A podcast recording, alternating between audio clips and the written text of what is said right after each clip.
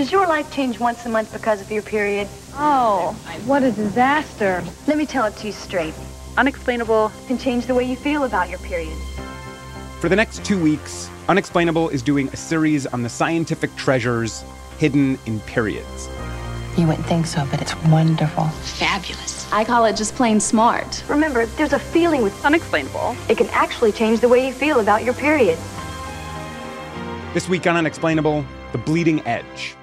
Follow Unexplainable for new episodes every Wednesday.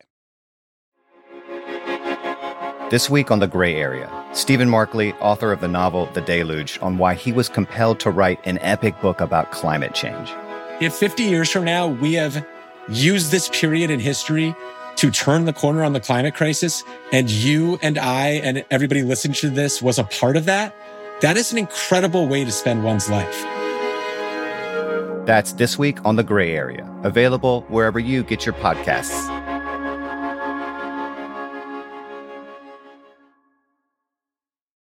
This episode contains language that may not be suitable for everyone. I was sitting on the sofa watching Oprah, and I had fixed me some Long Island iced tea, watching Oprah, and he was sitting in the chair across from me. And next thing I know, he gets up and come and sit beside me. And I said, hmm, something ain't right with this. Something is about to happen. In December of 2009, Patti Shaw was watching TV with her cousin's friend, a man who said his name was Anthony. Anthony was much younger than Patti. She was in her mid 40s, and he was in his early 20s. She didn't know him that well, but her cousin had vouched for him, suggesting that Anthony rent the spare bedroom in Patti's apartment. So far, he'd only spent one night there. I wanted him to look at me like a mother figure or like an aunt. No, that didn't happen. He looked at me uh, like, kept looking at me a certain way, but I didn't want to believe that he was liking me like that. Patti says Anthony put his hand on her leg. And I said, I know he's not touching me.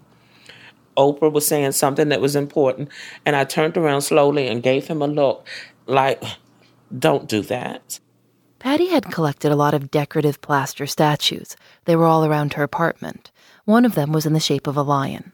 He took the lion that was sitting on that column and hit me across my head right here. You see this little dent?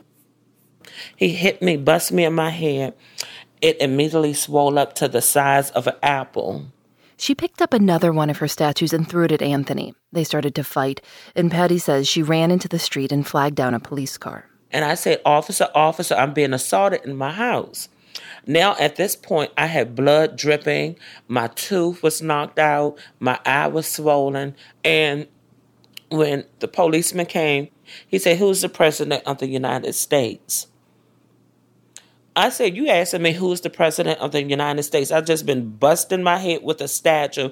My eyes black, my tooth is gone out of my mouth, and you asking me who is the president of the United States. And he said to me, Well, answer the question. And I said, Barack Obama. And then he said, Well, I'm going to have to put you under arrest. I said, Under arrest? For what? The officer told Patti that she was being arrested because they believed that she was the one who assaulted Anthony. They also said Anthony was underage, which turned out not to be true. And so he said, Put your hands behind your back. I said, No, I'm not. He said, Yes, you are, and don't resist. I said, Okay, okay, not a problem. I said, Let me get my keys and let me set my alarm and lock my doors. And he said, No, we'll take care of all that. So they take me outside, put me in one police car, and he said, We have to take you to the hospital because this doesn't look good. Your face looks terrible. And I said, Okay, not a problem. They took her to a hospital in Southeast DC and handcuffed her to the bed. Patti had been to that hospital before. She was already in their computer system. I was registered under Patti Hammond Shaw, and they gave me an armband that said Patti Hammond Shaw. But when the officers fingerprinted her, a different name came up, and things got a lot more complicated. After leaving the hospital, I'm transported to, I think it was 6th District. 6th District gives me an armband saying my birth name, sex male. And I said, that's not who I am. I said, look at this. This is who I am. And they said, no, with your fingerprints and everything, it came back to this is who you are. And so we have to go on the fingerprints and we're going to have to put you in the cell with the men. I said, no, you're not going to put me in the cell with the men. For today's story, guest contributor Lauren Ober spent time with Patti and her lawyer and takes us behind the scenes of what happens when the police decide your gender for you. I'm Phoebe Judge. This is Criminal.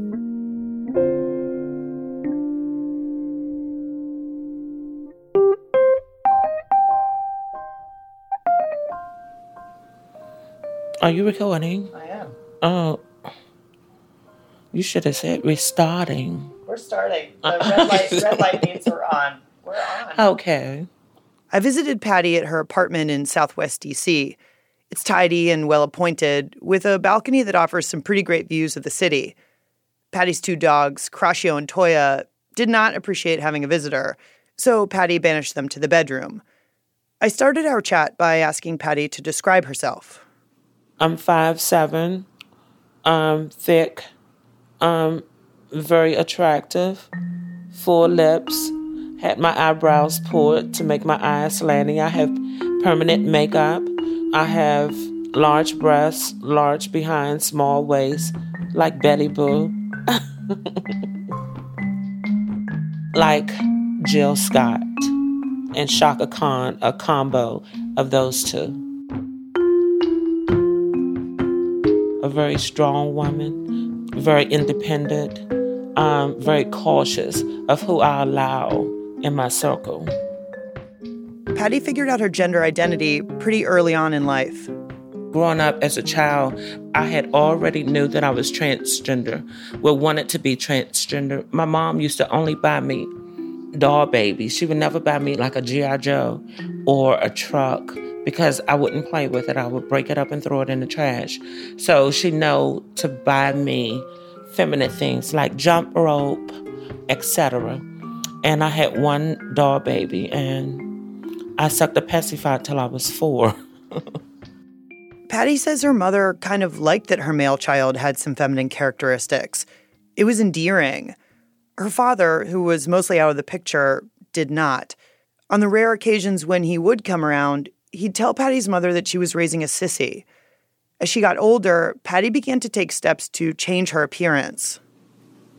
When you started having surgery, did you have a vision of of a person that you wanted to be? I did. Um, I always admired Chaka Khan. I always admired Phyllis Hyman because Phyllis Hyman was a tall woman, but she was very confident with her size. And I said, okay, they're full figure, but they're very confident and very sexy. I said, okay, I can do it. And I've been happy with my decision ever since. Patti had gender reassignment surgery on December 14th, 1993, and went through the process of legally changing her gender. She had her birth certificate amended, as well as the name and sex on her driver's license. In the eyes of the law, she was female. And yet, when the DC police ran her fingerprints, she came up as male. She was already in their system because in 1984, Patti was arrested for sodomy which was illegal in DC until 1993.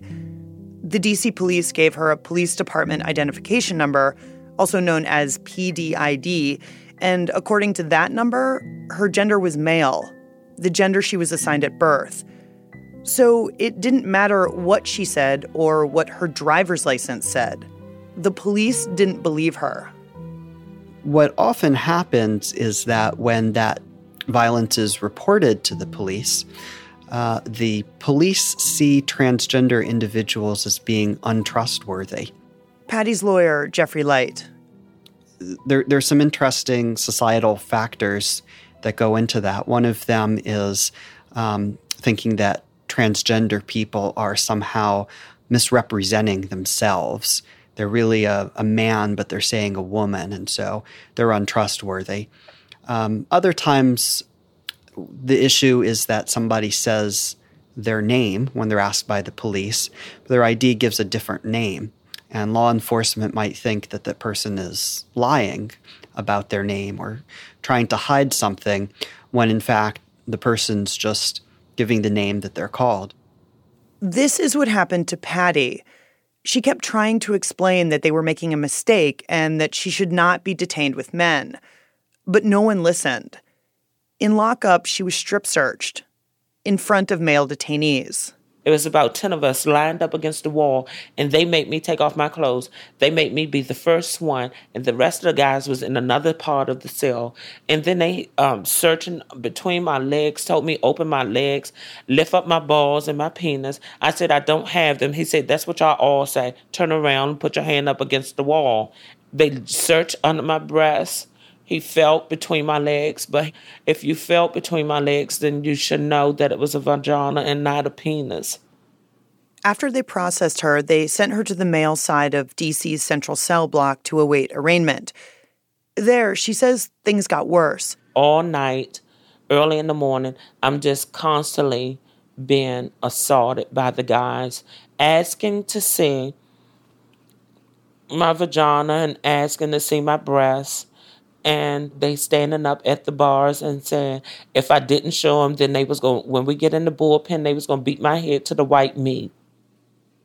After that, Patti was moved to a pretrial holding area run by the U.S. Marshals, and again she was forced to be in the men's cell block. But here, it wasn't just the other detainees who were causing problems when you first come through the U.S. Marshals, they're making jokes and making fun, and they just belittle you. They make fun of you like you're a joke. No, I'm a human being and I have rights. Finally, her case was called. She was charged with assaulting Anthony, the younger guy from the apartment. But Anthony didn't show up for court. The prosecutors couldn't find him, so the case against her was dismissed. But Patti knew that the way she'd been treated was wrong and she hired a lawyer to prove it. And I said, Now you will believe me. Because now at this point, my voice is going to get louder and I'm getting ready to make some noise. What's interesting is that on paper, regulations had already been put into place that should have allowed Patti to be held in a cell with other women, regardless of what the computer said. DC regulations were fairly clear that uh, individuals who are transgender uh, should be treated as their uh, gender identity and expression. But at the same time, other regulations said that uh, men and women are to be kept uh, out of sight and sound of each other in order to avoid potential safety issues, harassment, that sort of thing. Uh, so the DC government and the U.S. Marshals Service took the position that uh, they didn't know that Patti Shaw was a female, and therefore they were entitled to put her wherever they thought was appropriate. My question is do they look at IDs. I mean, her ID says that she is female. Her driver's license says she's female. She has a female name. She presents as female. And although this is irrelevant, uh, she has had uh, gender reassignment surgery. So, how did they not know she was female? One of the really interesting things we learned during this case is how the DC police and the US Marshal were determining somebody's gender.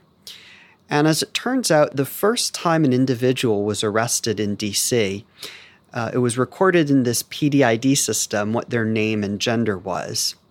And then it would never be changed.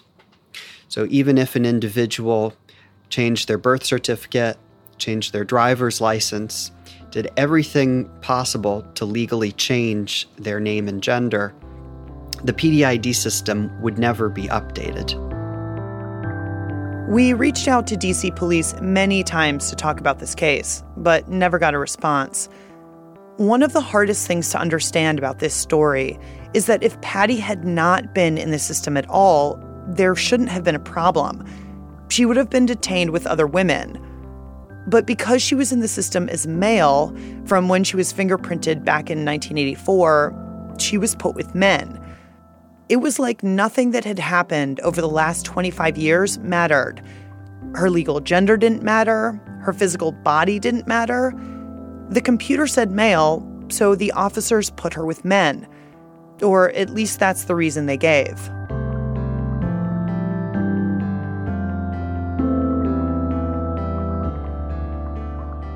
Patti sued both the DC police and the U.S. Marshals in federal court on the grounds that they violated her constitutional rights, including her right to reasonable search and seizure and her right to due process. In other words, being searched by male officers and locked up with men was a threat to her safety and violated her rights not as a trans woman, but as a woman. Patti's lawyer argued the case from that point. Uh, there, there hadn't been a lot of litigation under the Fourth and Fifth Amendment of the rights of transgender individuals. Uh, what we ended up doing in this case is applying the line of cases that look at the rights of women, how they're to be treated under the Constitution.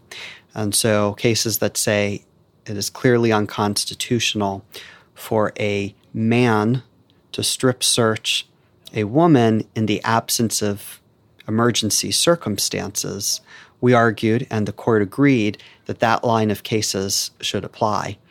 The court further agreed with us that there's no reason to differentiate a transgender woman from any other kind of woman. And uh, as you know, Patti uh, frequently said during the case, I mean, it's, it's just how you'd want your mom or your sister to be treated if they were arrested. The judge ruled in Patti's favor and wrote in her opinion that Patti's constitutional rights had been violated. Police appealed, but before the case went back to trial, they settled out of court. Patti received an undisclosed sum of money. The monetary compensation wasn't the only victory. Her case impacted how trans people should be treated by law enforcement. One of the parts of the settlement with DC was that they would have a new procedure for placement and search of transgender individuals who are uh, in the central cell block underneath the courthouse. And so somebody who is arrested and um, placed in central cell block will hopefully not have uh, the experiences that Patti had because the policies have changed. The other change might seem like a minor detail, but it actually addressed the crux of Patti's troubles the PDID computer system. Thanks to Patti, it can now be changed to reflect a person's legal gender. It was like finally my voice is being heard. And I'm glad that I was able to be the one to help change the law. But it should have never came down to this. I don't care if I'm locked up 50 million times, still respect me. Okay, I'm a female, I'm a woman. These days, Patti keeps herself to herself. She doesn't go out much except to walk her two elderly dogs.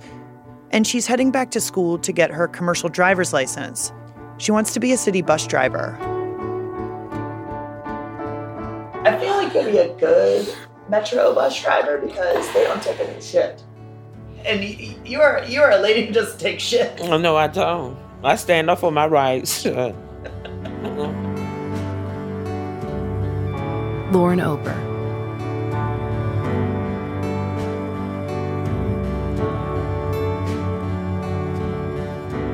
Criminal is produced by Lauren Sporer and me. Audio engineering help from Rob Byers and Russ Henry. Special thanks to Erica Daniels. Julienne Alexander makes original illustrations for each episode of Criminal. You can find them at thisiscriminal.com. Criminal is recorded in the studios of North Carolina Public Radio, WUNC. We're a proud member of Radiotopia from PRX, a collective of the 13 best podcasts around. We're coming to the West Coast to do a little tour in a few weeks. You can find out more information at thisiscriminal.com. We'll be in Seattle, San Francisco, and Los Angeles, and we'll start here in Durham, North Carolina. Radiotopia from PRX is supported by the Knight Foundation and MailChimp, celebrating creativity, chaos, and teamwork. I'm Phoebe Judge. This is Criminal. Radiotopia.